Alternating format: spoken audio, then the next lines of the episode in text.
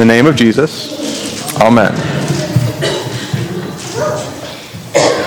Way back. Oh, yeah, one. It does. It begins. Way back. At the beginning, two weeks ago, of our Lenten journey, we started off with a worship pattern that we have, where every time we hear scripture inside of our worship service read, we respond somehow. We hear the first lesson, and there's the psalm. Sometimes it's sung, sometimes it's spoken. We hear the second lesson, and there's the anthem. We hear the gospel, and we sing. We hear the word, and we respond. We hear the word, and we respond. And in that, we have found our Lenten journey too, where we encounter the Word made flesh, God dwelling among us. We hear the words, good news for us.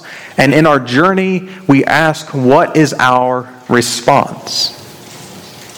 And this response isn't some kind of earning of salvation. After all, we already know. And we are sure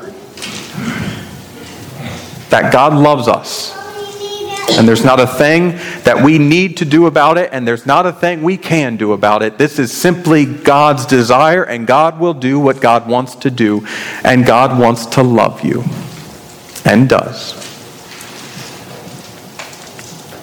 So, two weeks ago, when we began this journey, we talked a lot about covenant about what God does towards us, the promises that God makes towards us.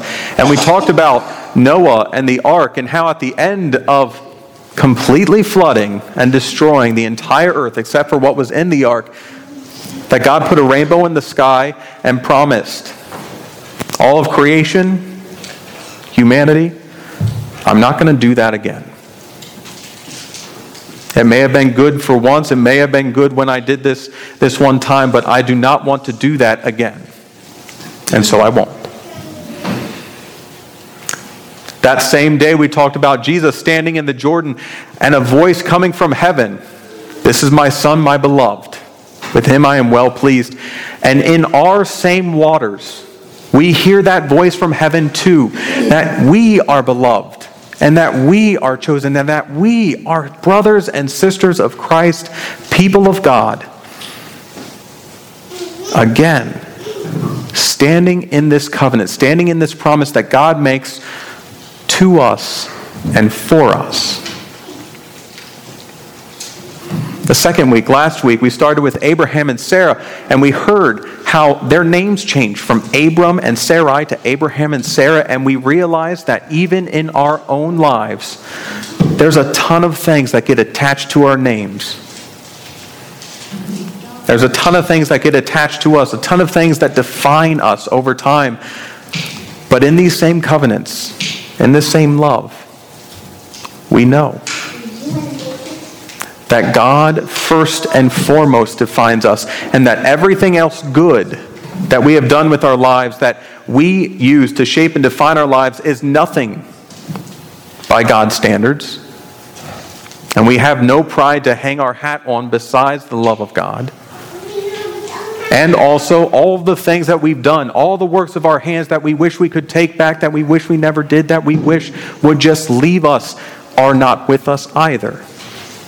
And that the only words that matter are God's great and deep love for us.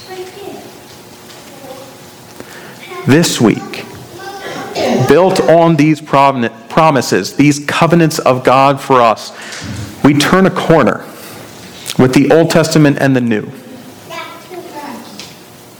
trying to figure out what our response looks like. In Exodus, we see the law being brought down from the mountain, and there again, Moses bringing the law down from the mountain. And in this law, we have the way to live life. Not suggestions and not guidelines. The exact things we are to do. Upon this, all the law was built.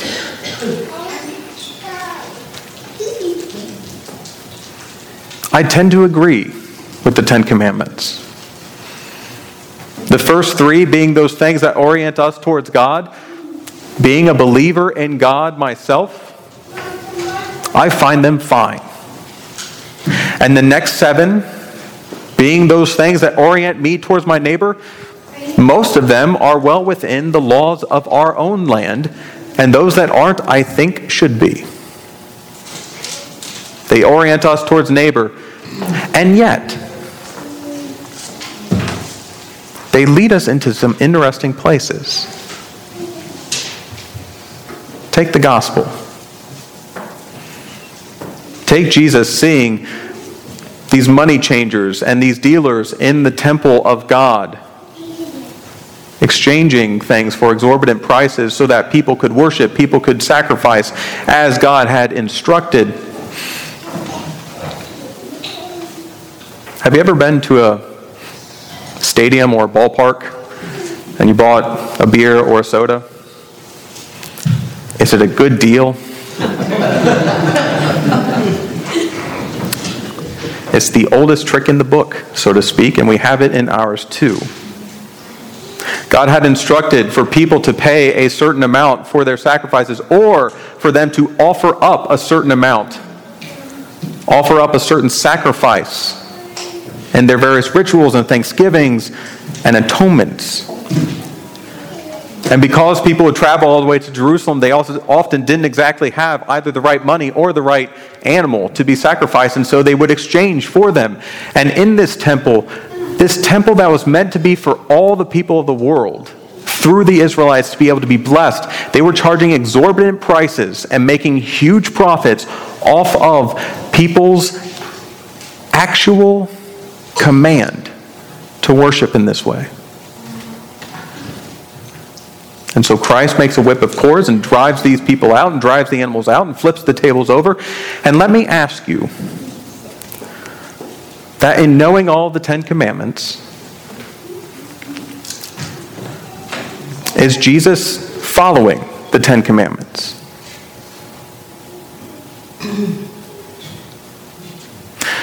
Now, your vote doesn't matter, but I would like to ask for it anyways.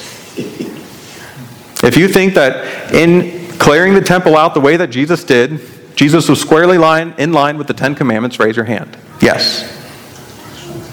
Okay. If you think that in driving out people the, uh, from the temple, Jesus was a little outside the Ten Commandments, raise your hand. If you have no idea what in the world this stand, raise your hand. All right, yeah, I'm kind of there with you.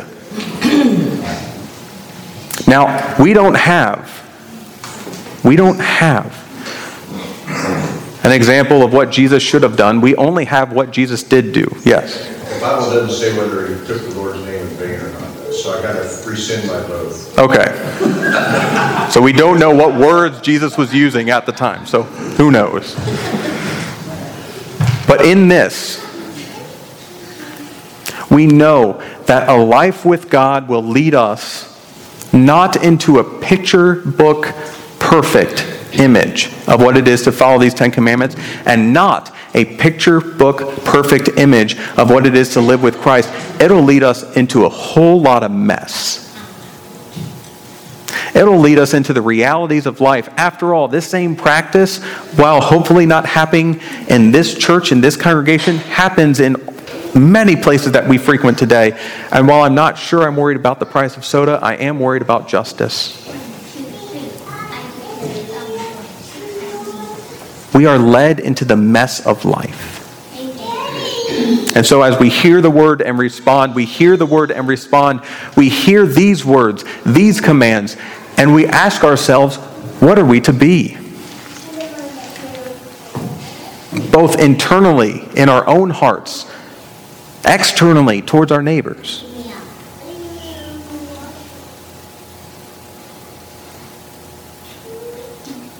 Look at your world. Look at the world as you know it. Look at the world as you see it in the news, in the paper. Look at the world that you know and see in your daily lives. Where are the places where this is being fulfilled wonderfully? Where are the places where it seems just and right for tables to be flipped? Where are the places where you feel inside your heart, I need to engage this? People of God, to pick up the cross does not mean to stand on the sidelines and hope that someone addresses it. You are the ones that Christ is lifting up to address these things. You are the ones that Christ has brought into the world to address the issues of justice and mercy and grace and love for all people. You are the mechanism that God will be using. Wait not for another person. They have arrived and they are us.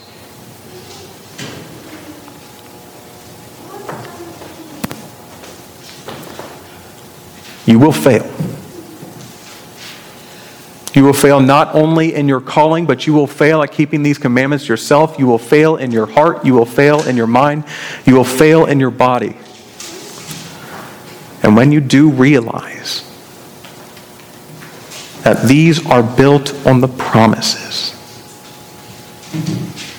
that the voice from heaven continues to call your name each and every day, saying, You are my beloved. You are the one with whom I am well pleased. You are the brothers and sisters of Christ, and you are my adopted sons and daughters, and nothing you do takes that away. Be bold in your actions, be bold in your responses. Bring energy and push towards the justice and mercy and grace of God, knowing that there is nothing that separates you from God's grace and mercy. Hear the word and respond. Hear the word and respond. You've heard the word. What's your response?